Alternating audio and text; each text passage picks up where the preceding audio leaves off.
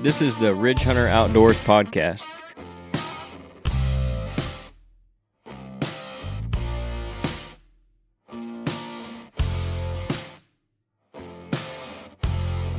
I'm Canyon Clark here with Nate Burgess.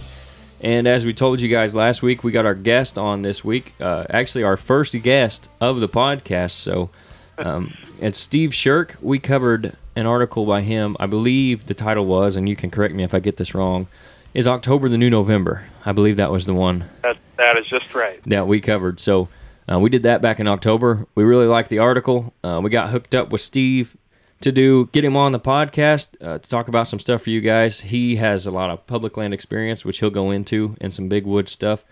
So it'll be something a little different. Uh, we're not really into that world ourselves, so we'll get somebody who's got a lot more experience than we do to talk about that. But Steve, first of all, thanks for coming on, and then. Uh, how about just a little bit of your background as far as like where you got started hunting, and then we can kind of lay out a timeline where you're at now. Sure. Yep. I mean, I uh, I grew up in uh, northern Pennsylvania, and I've actually lived in the same place this whole time. I'm 35 years old. Um, it's here. I mean, I've only ever known what's here. Uh, there's tons of public land. It's all big woods, mountainous terrain. Um, I grew up in a family that uh, uh, you know was had a huge tradition of especially deer hunting. Uh, mainly, you know, our own particular camp. So, Mhm. uh, just looking up to a lot of the the people in my family and friends that, you know, and the camp life was a big uh, kind of a draw that you know set me off at a at a young age. So, um, ever since honestly, before I was even old enough to hunt, you know, my dad had me in the woods when I was like literally four or five years old, and I think I was tagging along deer hunting with him by like eight. So it's just something I, I really think it's just been in my blood, and uh, so I, even though you know I've been doing it for quite a while now, I swear every year my passion, you know, grows more and more. So um, it's led me into uh, you know I'm an outfitter. Uh, I also you know do a lot of writing. Uh, you know one one place in particular I know you brought up uh, for North American Whitetail Magazine. I'm a contributor there, so uh, it's just uh, it's just been really cool to be passionate about something and uh, to just kind of follow that passion and uh, just to see where it has led me in life is has you know I've been pretty fortunate and uh, uh, definitely God has blessed me in a lot of ways through it. So, but I appreciate you guys having me and uh, can't wait to get started. Yeah, absolutely. So um, before we jump into the other stuff, here a couple episodes ago, um, we kind of just had an end of the season campfire and we told some stories and stuff. So I think we probably all told our story of our first deer or first buck. Um, everybody remembers it. So what's your story on the first deer or first buck, whatever you want to go with? Um, I know you remember it, so you got a good story there. Yeah, um, I think I'll go with my first buck, even though the first deer it was pretty cool too. But Right. something about that first buck to me, like um, just something that that's is kind of unique about me. And this is not to brag at all, but my first year in hunting, I, I shot a deer, just a doe. Mhm. But uh, you know, I was 12 years old, but I really wanted to get a buck, and it like it set me off like so bad that I told myself that when I'm 13, I'm gonna shoot a buck, and I'm never gonna I'm gonna at least do whatever I can to never go another year without you know uh, shooting a buck. Right. And since I've been 13, that has actually happened. But No kidding. the really Man. the really cool thing about that first buck though was uh, um, it was kind of similar results as the season before. It was getting further into the gun season. I hunted all of archery, you know, no luck. And uh, my uncle,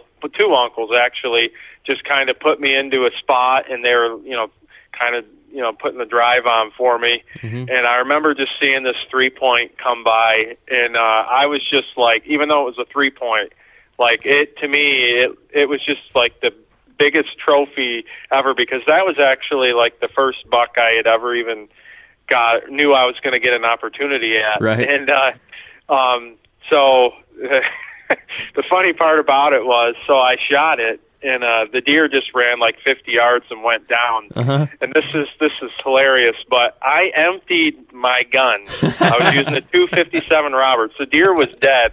I think I had six shells in my gun. I shot it five more times just to make sure it didn't get off, and I think I hit it every time too. But uh, I I was so nervous and concerned that somehow, some way. Right. And that was the first deer I ever shot with a gun too, so I was inexperienced as far Mm-hmm. as what can happen. But I was I was just like, you know what? I am not going to let this thing. I mean, it wasn't even. It looked like a dead log, and I'm still shooting at it. So It didn't have a chance, huh? nope, and there wasn't much meat left on that deer, but I could have cared less. I Right. uh, I remember. uh you know, uh, my dad, you know, we got one of them little antler plaques for Mhm, it, and you know, mhm. I still have it. And I've shot a lot better deer since then, but honestly, that first buck to me was was probably one, maybe my most favorite moment as a deer hunter ever. Yeah, that's awesome, and we, we like hearing that stuff. That's one of the things we all love about hunting, and we like to talk about that stuff when we can too. So, wanted Yeah, to get something like that before we get into too serious of stuff here. so, uh, Sure. But we'll jump into that now. So, like you said, you're you're outfitting out there. Um, Yep. How did you get into that, and then uh, where are you at now with it? I mean, obviously, you guys do pretty Yeah. good. We follow you on Instagram and stuff, and it looked like you guys had a pretty good season. Yeah, we did. We had a pretty good year. Um, the outfitting thing was something I never even thought would happen. Um, uh, but I've, I think I, you know, obviously you know that, you know, I do some outdoor writing. So I was actually doing some part-time writing for a magazine in Pennsylvania. It was called Northwestern Pennsylvania Outdoors. It's actually out of business now. Mm-hmm. But they had me write an article about grouse hunting, and, and I was never really much of a grouse hunter. But I knew a lot about grouse because grouse are they they're similar with deer as far as you know how they relate in habitat, like clear cuts and those kind of things. So I was always like finding tons of grouse, and the, the, at that time the grouse population in my area was was as good, if not the best in the country. I kid you not. Really? So I wrote an article about just not so much grouse hunting, but like the grouse numbers and the habitat in that Right. part of Pennsylvania. And uh, uh, next thing you know, I'm getting all these people from all over the country asking me to take them grouse hunting. Here they think you know I'm some big grouse hunter. so I kind of I, I kind of went along with it. You know, I I didn't really tell them you know I'm a grouse guide or. Uh-huh. But basically, I was like telling these people, "Yeah, just come and I'll I'll get you on grouse," which I knew I could. Right? Um, so I uh, started, yeah, I started taking people grouse hunting, and it went really well. But the thing about it was, is like, I mean, yeah, it was great being in the woods and you know guiding people, but I just I'm not a passionate grouse hunter, and you Mm-hmm. see like there's very serious, obviously, like bird hunters Oh, out yeah. there. Like some people take bird hunting just as serious as any other kind of hunting, Mhm. and I just wasn't like fitting in with it. Um, like it was, you know, once again, it was nice to be in the woods guiding, but I'm like, you know what, I really like this guiding thing, Mhm. But I want to guide something that I'm really passionate about. Yeah. So, so I ended up switching to the deer hunting after probably I don't know four or five years, and I've been doing it about ten years now. Um, and it was pretty slow at first because when you first start out, especially, I come from a state that's not known for good deer, so Mhm. that was hard to get people to come here, and also uh, just no reputation really as Right. well. Yeah. So my first few years, you know, you're just doing whatever you can to get people to come. It didn't matter experience or Mhm. really price or anything. I was uh, just almost begging. I actually at times would take people for free Right. just to get something going. Yep. But uh after a while, you know, people uh, you know, started to have have some good hunts. We had some success and started to get some return clients and then now, you know, close to like I said about 10 years later, we probably get a usually about a 70 to 80% return on our clients every year. So Cool. uh it's it's turned into another uh, just a blessing from God for me. Right. Um, and you're doing all that, like you said, uh, pretty much everything you or everything you do is on public land. So you're guiding on public land out there, similar to what, I mean, somewhat similar to what you'd see out west with the elk guides and stuff on public ground. Okay. Just for Yep, whitetails, there's a- obviously. Yep, there's several several hundred thousand acres here. It's a really big area. Wow. I mean, the mountains may not be as big as the Rockies, but it's Right. as far as area goes, I mean, I'm not saying it's the same, but it's definitely a adventurous hmm experience. You know, a lot of wilderness, remote country. So uh, people, uh, I think um, it's a, it's a unique thing too. Like it's just something different, and a lot of people are like, you know what, I want to just give that a try. And Right. just because it's it's not the typical hunt that you see in a lot of, especially this the eastern part of the Mhm. country. There, there's not a lot of this type of you know these type Right. of hunts that you can buy. Yep. Yep. Um, so with that, uh, we're out of the season now. Um, I assume your guys' Yep. season's wrapped up as well um, on the whitetail side. So, what are you doing as not even necessarily an outfitter, but just as a public land hunter? Um, like as private ground guys, right now we're starting the planning process for next year of what can we improve on our property. Um, looking Sure. at all the data we've got from this year, from last year, trying to figure the deer out a little better that we have on our property, and then what we can actually go in and do as far as whether it be food plots, trails, bedding areas, stuff like that. Uh, obviously, you're not doing that kind of stuff on public ground necessarily. Um, what are you guys doing this time of year? Um, I mean, it's it's it's similar, except the thing about me is like I have no control over like of creating habitat, food plots, you know. But but it, like I can still, you know, there's there's areas in particular deer that I want to get to know better. This is a great time of year to do that. Mm-hmm. Um, even though you know I would, to me, I feel I had a successful season, but I still am one of those kind of guys that I'm always looking back, like what could I have done better. Yeah. Um, so going into certain areas and just trying to see, you know what, I think I failed in this area, or I need to improve here and there. So it's a good time of year to really just improve as a hunter. Um, I don't care how much experience you have or, or what. You there's never a you can't just uh, reach at a, a ultimate level in deer hunting. There's no climax. It's uh, there's there's just so much to deer hunting that that is yet to be discovered in, Mhm. in my opinion. So I'm just constantly reaching to and it's not so much about even getting better. It's just I have the desire to learn more and and it's just I just soak it up like like uh, you know like a wet sponge. Right. I, I never can get enough of it. Yeah, and uh, we talk about it all the time. There's not necessarily any absolutes, and and you know a lot of things do stay the same, but a lot of things change from year to year too. So it's good to get in there and, and learn that stuff. And obviously that that's the same on the public ground side too. So um, Absolutely. as as far as that goes, what kind of stuff are you looking for when you're out there? Uh, if you're doing scouting this time of year on that public ground, um, what are some Yep. things that you might come across that pique your interest, or some stuff you're doing? Uh, are you guys doing a lot of shed hunting out there in the next you know month or so? Um, what's Yep. that look like?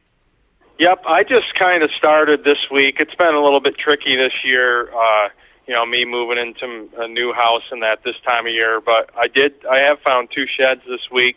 It's pretty tough though out here right now. There's like 15 to 20 inches of snow. Yeah, So Yeah. that makes it really challenging. right. Um, but you know, it's it's one of those things like, you know, there's some people that would say, well, I'm not going to go out there, you know, and look for sheds, but if I if I don't find a shed too, like I could care less. I maybe I find some good sign, or once again, I can I can I can shed hunt, but still go out there and always take something from the woods uh, to make me a better hunter and and just you know, even just a better person in general. Um, so as much as I want to say that you know I'm shed hunting, it's it kind of turns into a mix of things this time of year. Uh, you know, another thing that's tricky about being like a public land big woods hunter is things are actually constantly changing. Like you got areas that are getting logged. Mm-hmm. Um, you you have uh, you know different types of like some years you have food sources in this area or mass crops, and Mhm. you know I'll just go through areas like you know I don't really know if there's oaks in here or not. You know I want to I want to find where you know where the oaks are rather than you know once the season comes go around tromping through areas searching Yeah. you know, to find all those things and specific bedding cover. Like now's the time I'm just kind of doing all of that, and I'm really, I am, I'm none of that is going to impact next year whatsoever. So right. you know, it's just a whole lot of things at once. I mean, obviously, shed hunting right now is is really starting to you know set its peak. At, you know, as far as my interest goes, but uh, I'm just overall just kind of doing a whole bunch of things at once, just just like just similar to what you guys are doing. Right. Yep. Uh, pretty much the extent of my knowledge on the public ground stuff comes from the hunting public. Uh, I'm sure you're familiar with them if you're doing Yeah. public ground hunting. A lot of stuff they'll talk about. You know, they're they're looking for the transition lines, uh, obviously potential bedding areas, and then like you said, mass crops. Um, Yep. With being in the big woods, do you see a lot of that stuff? Um, Oh yeah, Okay. Yep. Um, yeah, definitely. Like uh, a lot of our buck bedding is still in thicker cover. Uh, Clear cuts are really, really good. Um, we also have, you know, different types of just brush, whether it's red brush, beech brush. But that's that's the real key. Like some of these things, you can't you can't do it online or from satellites. You have to put boots on the ground Right. um, and that's you know I'll just go through areas that uh, almost just like blind and just like you know just almost grid searching Mhm. as far as uh, just trying to find you know whether it's food sources cover and it you, you know I might go into an area four five six days in a row until it's like okay wow I got this area figured out and you know sometimes it's even you feel like you didn't find anything Mhm. then sometimes you you know you hit the jackpot Right. so um and that's what I'm really big on is I you know I know satellite imagery and all that is is incre- an incredible tool but Mhm. I have found that if you're a boots on the ground guy um especially this time of year when you can afford to do that you're going to find 10 times more when you go into areas Mhm. and put the footwork in versus you know just kind of gambling picking spots you know just off of a map so this is the time of year to definitely you know go into your areas learn them very thoroughly and uh you know it will definitely pay off the next season Yeah, we we see a lot of that on the consulting side of the house where we'll sit down, you know, to start with and use all that satellite imagery to kind of come up with a pre-plan, but until you Yep. actually get out and walk the property, there's just so much you can't see. Um, Yep. And being a public land hunter, like I try I get away more and more from the satellite stuff because I know that everyone else is using it. Right. So I'm trying to to go into areas with a little different mindset and outlook because really everybody's kind of looking at this for the same things and and really you're just going to find yourself starting out in a lot of the sa- same places as everyone else. So um if I try to, you know, once again, uh, try to find sometimes more harder to get to areas, stuff that gets overlooked, uh, especially like cover that's um, underneath the the ma- the majority of the tree canopy that Right. can't be seen, you know, on, on satellites. Like just those little things, uh, you have to be a lot more different on public land in a lot of places, just because, you know, once you start, um, you know, hunting side by side with a lot of people, Yeah. Trust me, that that means you you're in the complete opposite direction of where you're going to kill a good deer. Right. Yeah. Yep. That was going to be my question for you. Um, how many people are you running into out there? Um, I'm looking on uh, uh, satellite image right now. I'm looking. It looks like from I-80 all the way to the north edge of the state uh, for Yep. uh, most of the middle and western part. Uh, you said you hunted mountains. Uh, It looks like you really are serious. It looks like you're hunting mountains. Oh That, uh, yeah, definitely. Uh, Yep. That uh, uh, we're fairly flat around here. We've got some rolling hills, uh, some creek bottoms and stuff. Uh, we don't have Yep. anything like what I'm seeing here. Um, so, how many people are you running into, and then what are you looking for specifically hunting these whitetails uh, in Yep. mountain country? Yep. Um, well, the I don't know if it's a good thing or a bad thing, but the hunting pressure, from what I see every year, has been going down more and more. Yeah, And it's you know I don't know if it's the same everywhere else or not, but it's definitely the case here. It, it's it's nice when uh, you have less hunters to deal with and deer less pressure, but then you also start to wonder like, is this the way it is going everywhere? And then if that's the case, means our sport is dying. So Yeah. it's it it's, it works both ways. It can it can hurt you and harm you in the long run. But um, no matter what, it's public land, and and I'm definitely running into hunters. yeah, Um, but you know, we talked earlier, you know, you know about uh, you know doing the off season stuff. So I there's not really a lot of guys or hunters that that are putting in a ton of time in the off season. oh So yeah, I feel that doing all that now, I feel like I'm a little bit ahead of the game. Um, and you know, I can.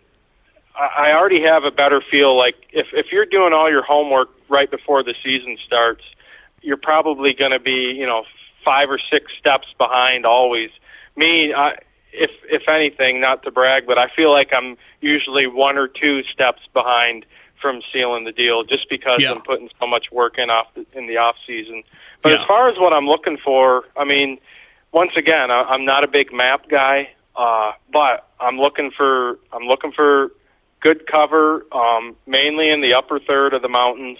Ah, Um, okay. I, yep. The, the most of your mature bucks will bed up high as long as, um, as long as there's not a lot of pressure up there. Like in some in some areas, you'll have most of your uh, your logging roads and access roads on the upper part of the mountains, and that will actually uh, force deer or bucks to bed lower because they start to realize that that's where the hunting pressure is. huh. And once again, this is probably more of a public land thing than Yeah. maybe somewhere where there is no pressure. But pressure you, is is one of the number one things you always have to keep in mind. Like Oh, yeah. I, I swear, a mature buck, like his security. I don't care how good of food you have or or what. His security is always going to be his number one thing on his mind, and that can even be for some of them, even in the rut. So finding those safe havens and and learning how bucks uh, use the mountains and use areas uh, to uh, to to get away from hunters, and how bucks kind of have a sense of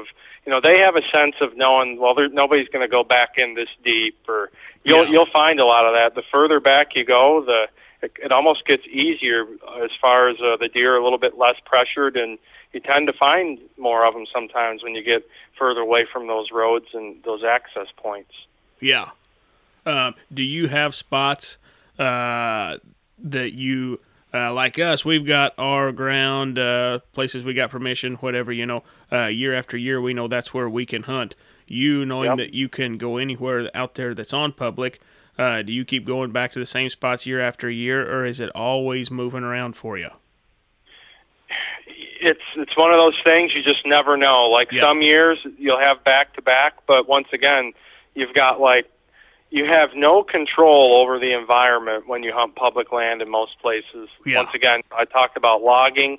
This year, uh, this past season, we had what they call it was a gypsy moth hatch, like a massive, almost like a uh, plague, where they uh, in like uh, probably from I would say June through August, there wasn't an oak leaf on any tree in, in our mountains Man. because these gypsy moths they ate all the leaves. Wow. So then what happened was, even though you know some of the acorn production was starting to to bloom in the trees, uh, the oaks had to drop the acorns prematurely in order to regenerate their leaf growth. Yeah. So we had no acorns at all. So Man. the year before, a lot of our success was on the oak ridges and, and in the acorns. So all of a sudden, everything you did last year can be thrown into the garbage because you don't have an acorn crop. Yeah. And I can't plant a food plot or, or whatever.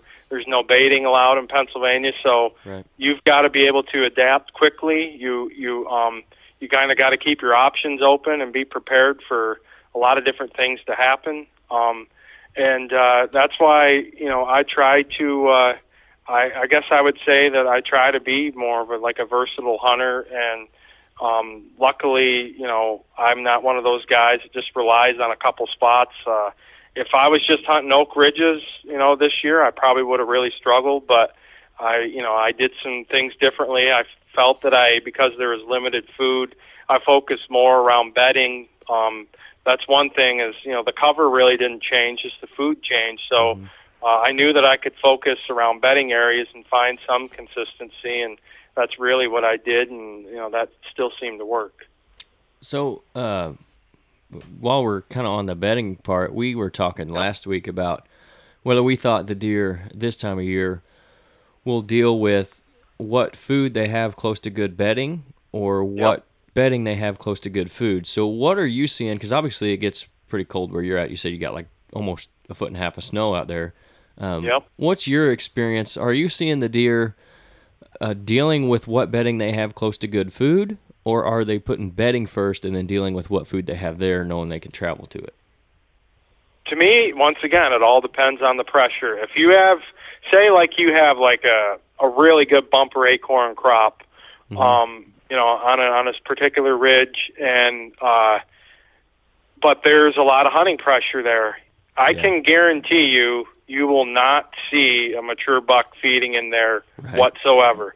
And and a lot of them, I've backtracked them. You know, especially this time of year. What I would do is I'll get like a picture of a buck, you know, within a couple days on a camera, and what with snow, you can literally follow him right back to to where he bedded. And Yeah. I kid you not, I've I've followed him a mile or two from his main food source. Wow. Man. That's how far some of these deer will go. Right. But I've seen it just the opposite. Like a couple years ago, uh, when I was guiding um, some real remote country, the bucks were bedding right in the food. Like they weren't either. You think about it, they're it's kind of like a post rut scenario. They're Mhm. they're wore out, but yet they're trying to pack on you know those fat reserves for the winter. It made no sense that those bucks would leave the leave the food source when nobody was ever going back in these areas. Yeah. So they would just eat, lay back down, maybe go 20 yards, find some more feed, lay back down. Mhm. So it all, honestly, in the public land, it just hunting pressure is your number one enemy Right. as a hunter and for the deer themselves. We both we both have to look at hunting pressure as Mhm. being our you know number one number one thing to deal with. So uh, I know around here, and one of the guys, Jeff, that is on the podcast frequently, he hunts Mm-hmm. next to some public ground, and then obviously with the shop we got up here that my old man runs, uh, we get quite a few customers that hunt public ground. It seems Mm-hmm. like a lot of the pressure, at least around here, doesn't start on that public ground until almost pre-rut time. So like last couple Sure. weeks October, last week October. So uh, as far as that goes, uh, Yep. is there a certain time of year where you see the pressure really start to kick up and change them, or is it pretty much just opening day?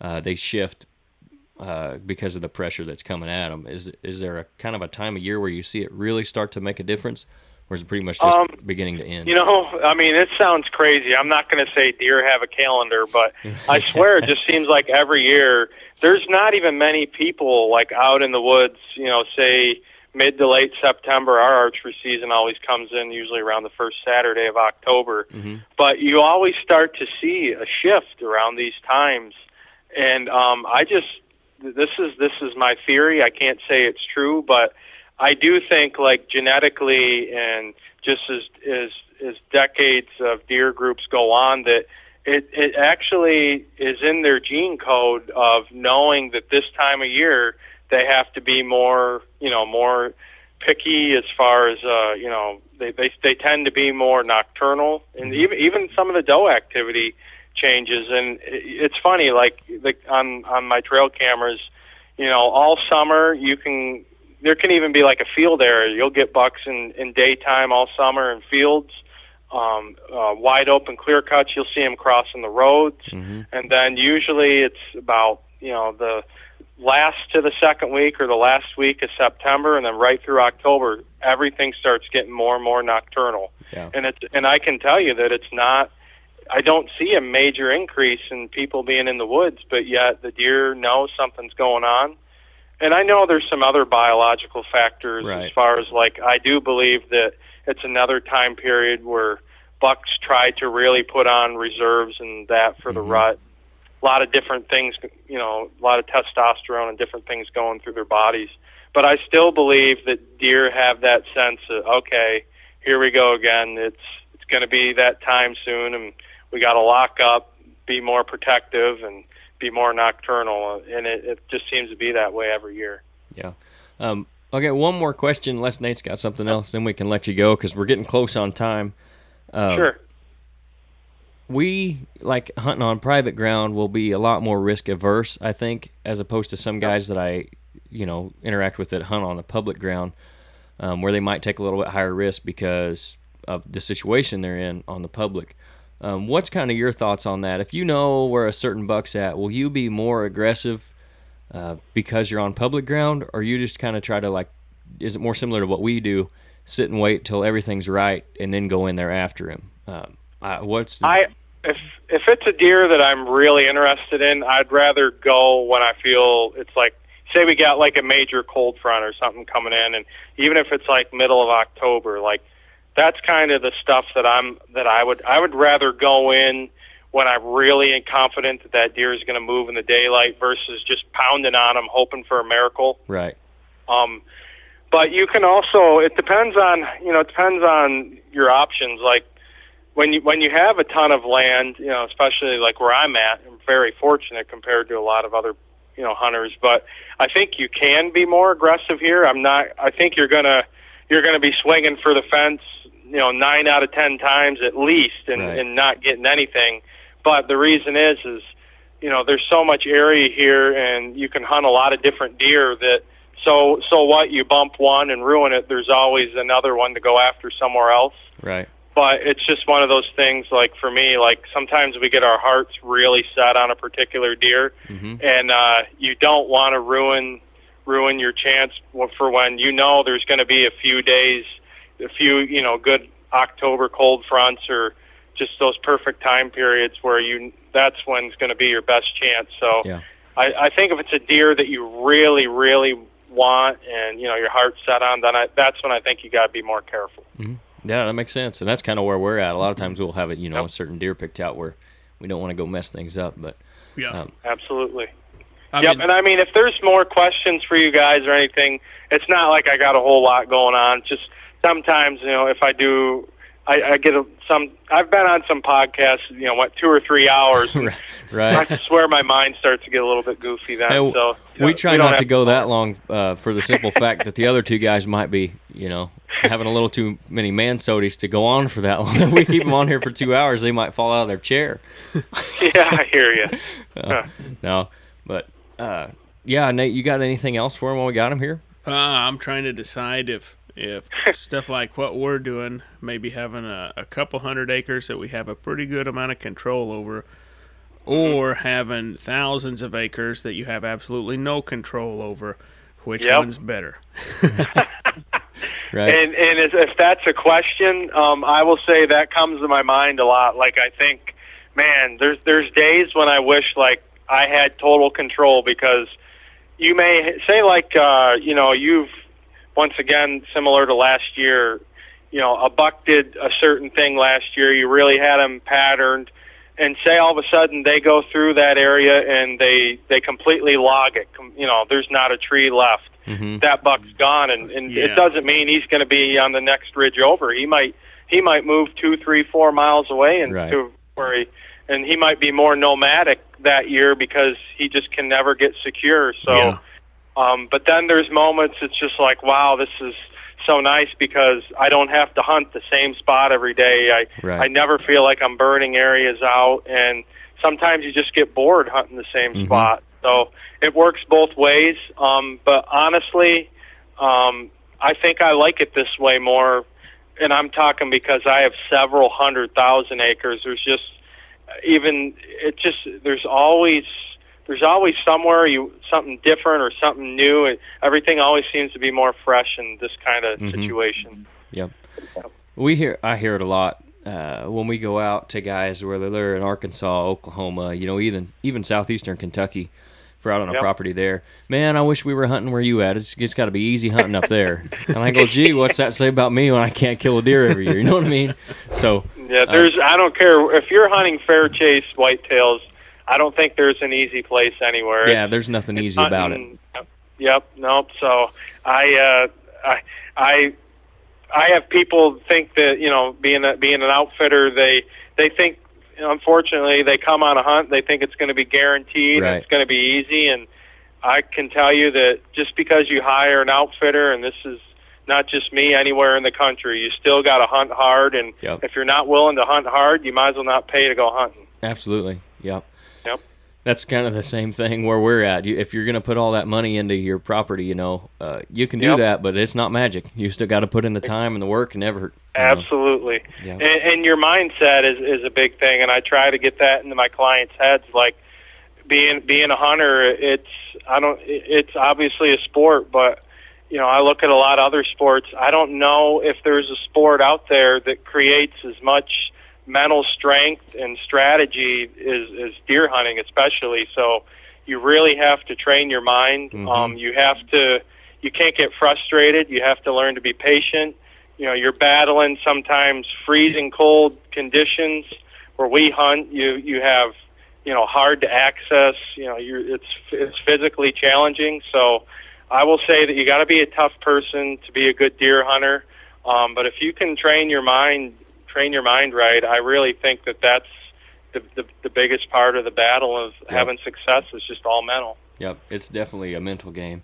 Um, Yep. which surprises you sometimes when you look at some of the guys that kill big deer and, and you know their mental game is not necessarily that strong. yeah, I don't know right how that place, works. right time, Yep. right?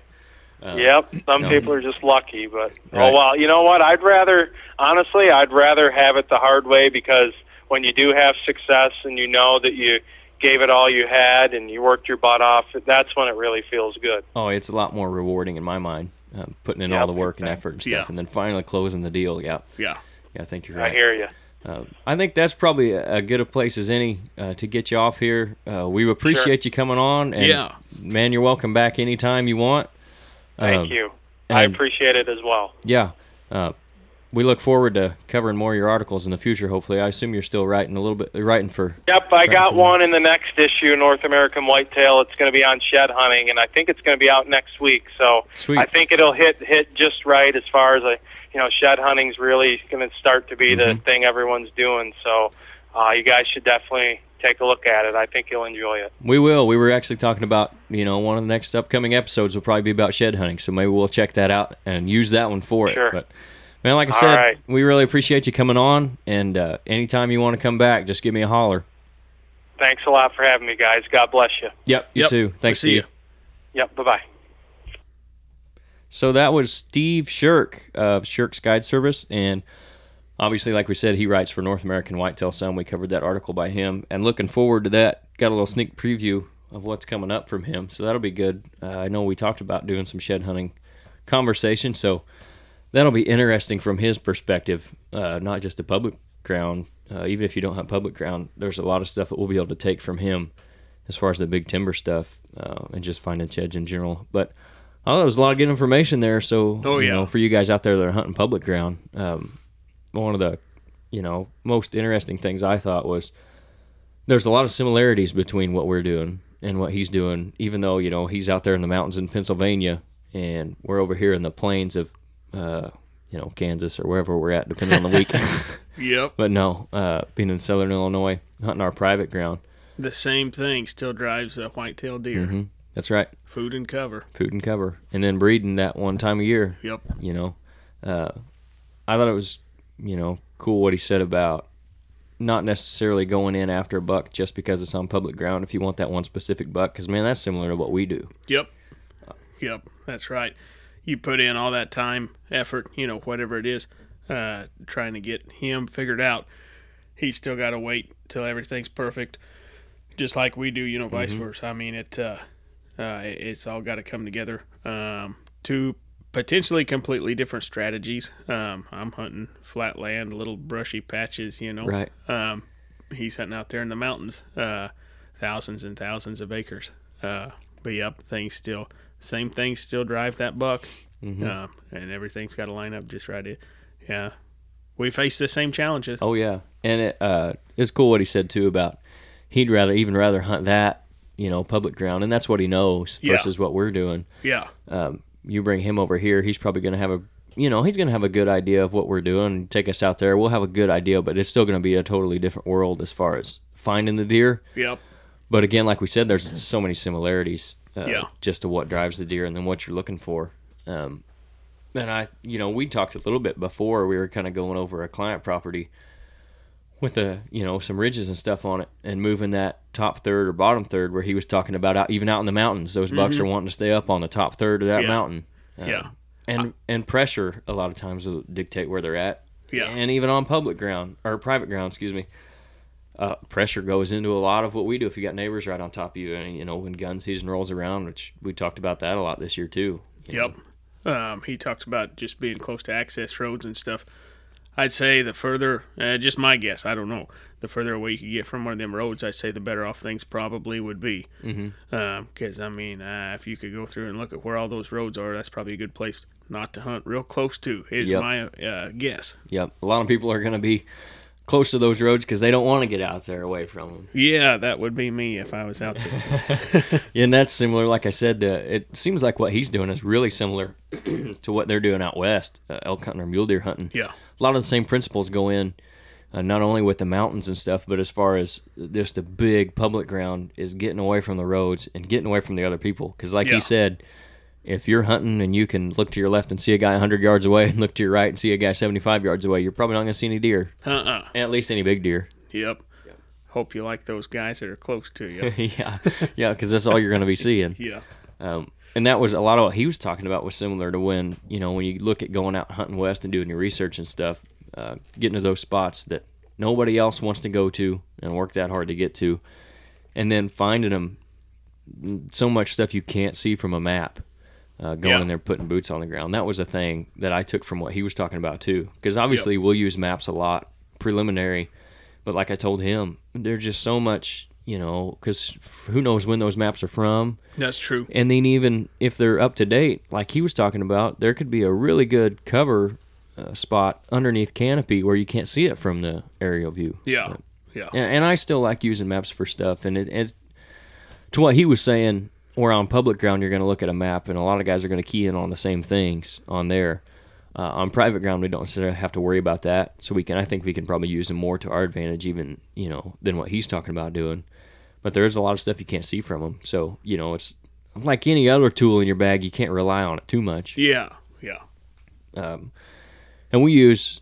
I wanted to ask him, you know, if he used them at all, which ones he used, because there's always the debate about which map system's the best. Oh, yeah. But you know, we use a lot of onX and Huntstand both. I think they're both really good, at least for plotting stuff out and keeping track of where you're at. Um, and I'm gonna go out on a limb and say he probably does use them some for that when he's scouting and stuff, marking stuff where he's at. I should have asked him when we had him on here, but. Um, hopefully, a lot of good stuff for you guys on the public ground because, like we said, we don't have a lot of experience with that. I don't know. Have you ever done any public ground hunting? I've messed around over at Sam Dale before. Mm-hmm. Uh, I shouldn't have said that. Uh, we're in Kansas. yeah. anyway, uh, I've messed around over there. Um, it's only 1,100 acres. Uh, I can't remember how much of that is lake, uh, but the footprint of the whole piece is 1,140 acres, I think.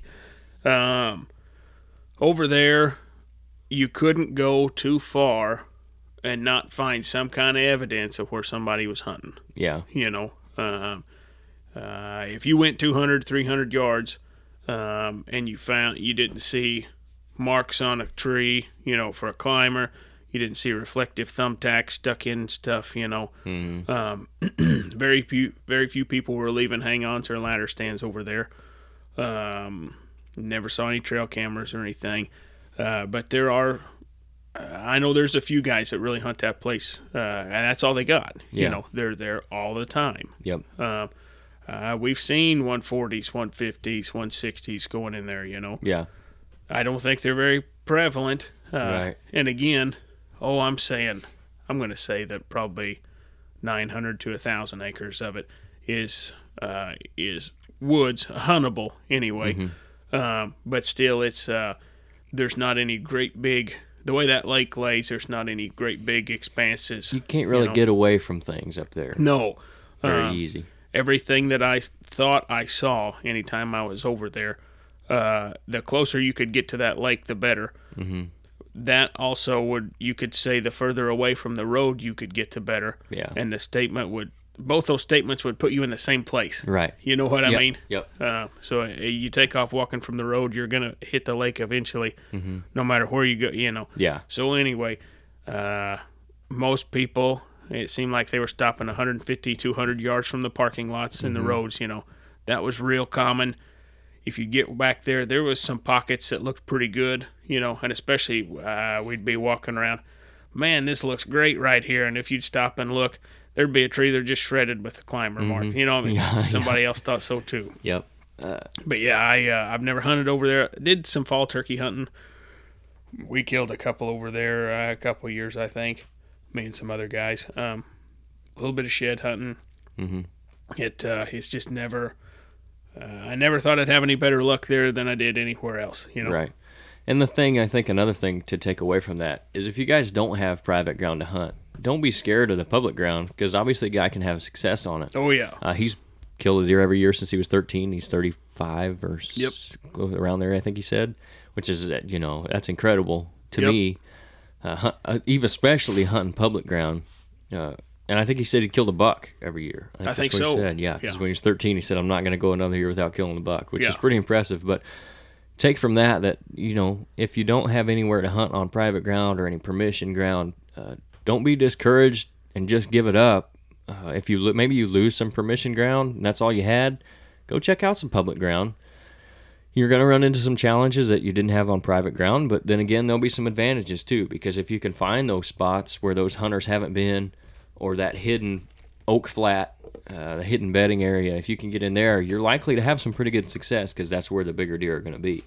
Another thing about it is you might have to set your expectations a little different. Where we're trying to kill four and a half to seven and a half year old deer on a you know four and a half to six and a half year old deer, um, maybe three and a half is a mature deer on the public ground you're hunting. Uh, that's all relative. There's parts of the country where two and a half year old deer is a mature deer. Um, so you got to set your expectations right. And man, if you're killing three and a half year old, 130 plus inch deer on public ground, especially around here, there's nothing to be ashamed of in that. you're my doing something. You're doing something very few people are doing. That's right. Yeah. The the, the way you, that you're having to do it. yeah. The most guys that we see coming in hunting on public ground around here, I mean, they're killing year and a half, two and a half year old bucks that are scoring 110 inches, which, like, you know, teach their own. That's cool. I'm totally okay with that. But like I said, if you go in there and you can kill a three and a half year old buck with a decent set of headgear, man, you're doing something right. Um, and like you said, something not a lot of other people are doing. So don't be discouraged. You know, if maybe you like you're in that situation where you lost some permission ground, or even if someone you were hunting on sold the private ground, uh, maybe a family member or something, or something got lost in the family. Uh, go find somewhere, get out in the woods and hunt.